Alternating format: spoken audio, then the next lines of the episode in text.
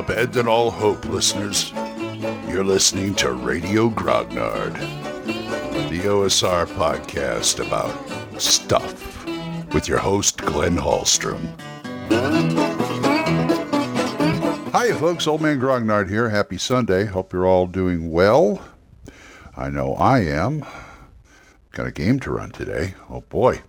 But before we get into anything, here is a voicemail from Jason. Thank you, Jason. Go ahead. Hey, Glenn, Jason here. Just as far as the initiative goes, you know, I agree with your take. It needs to be a quick around the table, especially for online games. Otherwise, people get distracted easily. So ICRPG actually does it really well. The player next to the GM goes, then the next player, you know, they go around in a circle, and then finally the GM moves the NPCs and the GM just prompts to keep going on. So it'll be, you know, Joe, what's your action? Okay, John, what are you doing? Joe, what are you doing? And, you know, just like that. And goes around pretty quick. It actually works really well. Conceptually, I love the more complex versions like traditional AD&D or even like the new Hackmaster with, you know, with their second steps and things. Eh, you know, something happening every second. I like that conceptually, but in, as far as actual play goes, the simpler initiative definitely works better. So Hope that helps. Take care. Bye. Thank you for that voicemail, Jason. Yeah, uh, initiative.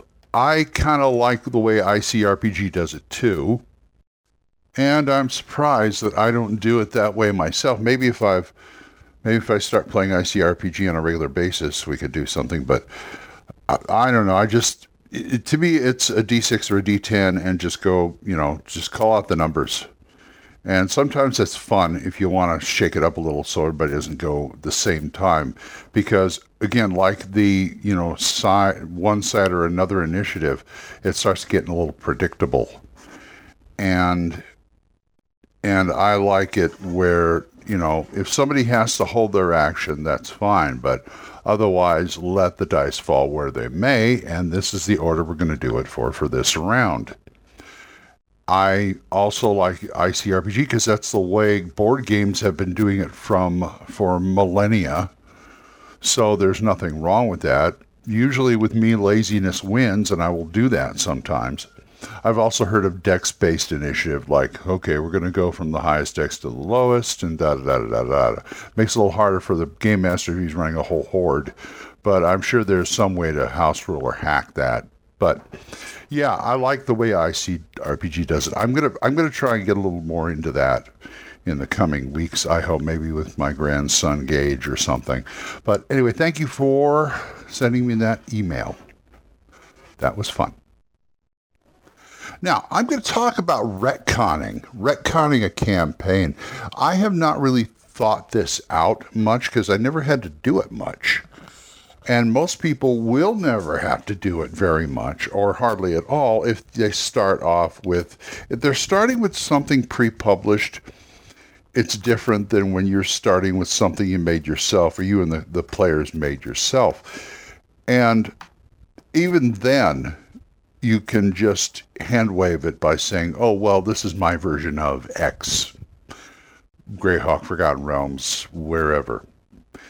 But as far as retconning goes, I think it should be. And thinking about it, it should, probably should be done sparingly because most most games, most game campaigns, if you're not saying, "Okay, I'm going to run the Midderlands" or "I'm going to run, I'm going to run Dark Sun" or something like that, most people, when they're starting out, they sit down.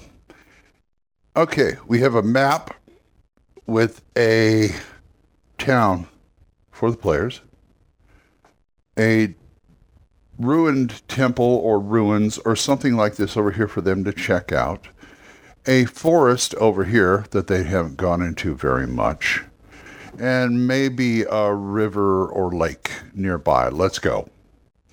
And that is the crux of the campaign world right there. Some people don't even name it until like the third or fourth. This is my world. This is uh, I don't have a name for it yet. You know that kind of thing. And so things happen, and I've always been been you know I've been a proponent of the it uh, I don't care what's pl- possible it's what's plausible and plausible for retconning gives you a lot of leeway because you can always come up with an alternative reason why things are different than when you remember them. Comic book companies do this all the time. So, you you had some guy kill a, the big the big bad, the big red dragon in the area. You already established there's no more dragons in this area. They're all to the east.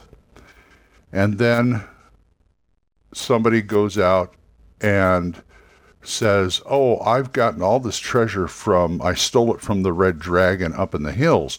Well, the heroes vanquished the red dragon about a year ago.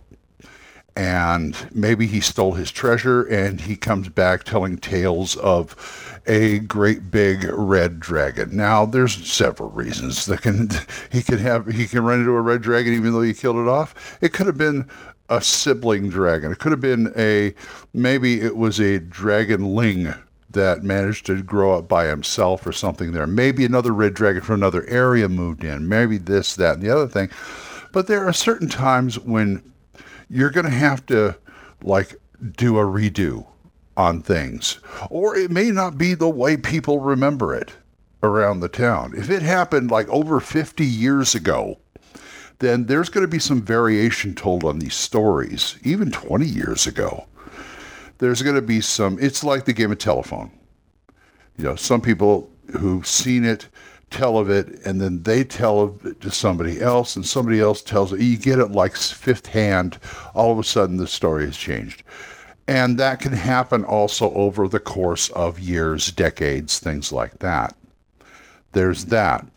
These are the kind of things that are gold to the GM because you can use them to retcon stuff, as I said. Now, like I said, I think you should take retconning with you should use a light hand on it. Otherwise, the players are going to not know what went on there, and especially if they have had a big hand in defeating, say, the big bad evil priest and destroying his temple. And all of a sudden, like five five sessions down the road, there's the temple still there. And I'm not talking about a new temple or somebody moving the exact same temple with the exact same bad guy. Now, ordinarily, continuity in a game, like I've told you, I just talked about, is flexible. And if you're retconning it, that's all well and good, but it's more fun to come up with a reason why it's the way it is.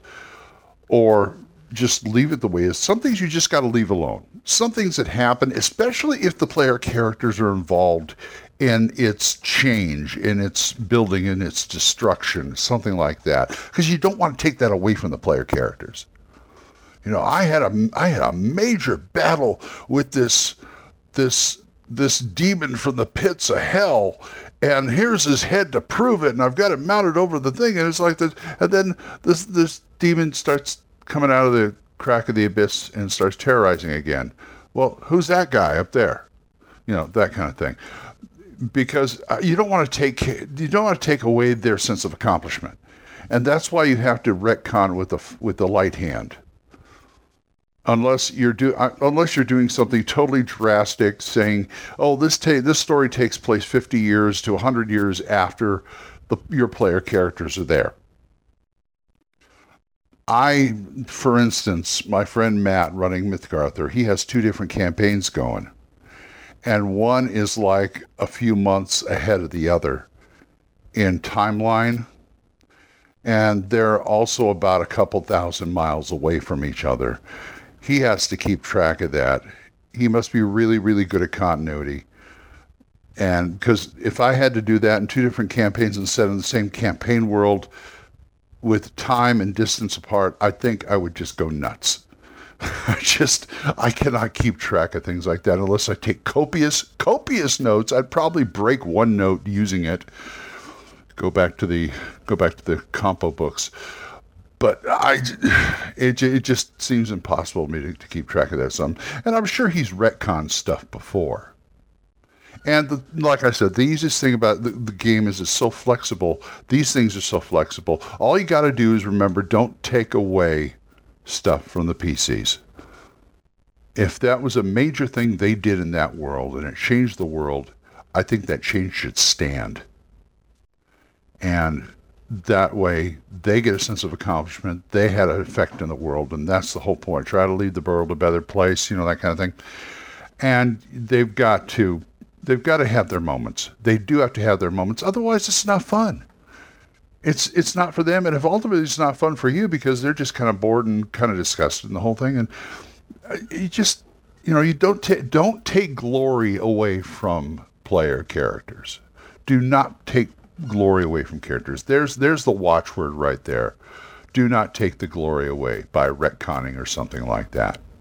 So, like I said, take a retcon with a with a light hand, and you should be all right. It shouldn't happen very often, but like I said, and if it's and if there's a big problem in the game with the players and that, sit them down and talk to them, saying, "Okay, look, I screwed up here, so I'm going to retcon this over here." And that'll most time the players will will be okay with it, as long as you're honest and forthright, and you know, just be honest with them. But you can come up with other uh, part. To me, you know, if you retcon something like that, well, there's another adventure right there. As long as you're not, like I said, as long as you're not taking the glory away from the, the characters, or maybe you should. And and here's here's here's where I go. I contradict myself. Rarely, on a rare occasion, retcon it and take away the glory and let them find out why, or they have to find out why. And maybe they have to redo what they did or something that had to do with it. Because to me every time there's something like that comes up comes up there's an opportunity for another adventure. But like i said don't do it too often. Take a light hand and they'll be all right with it. So there's my advice. I'm going to go start my day. All right. So if you guys want to talk to me about this or anything else just get hold of me at oldmangrognard at gmail.com or you can drop a voicemail on Anchor. We're monetized, so as little as 99 cents a month, you too can help support this program. I would thank you. And thank you again, Jonathan, Oliver, Gilbert, Juan, Carlos, and Daniel. You guys are great. So until I see you folks next time, keep the dice warm, and I'll talk to you later. Bye bye. Questions? Comments? Send them to oldmangrognard at gmail.com. We'll see you next time when Radio Grognard is on the air.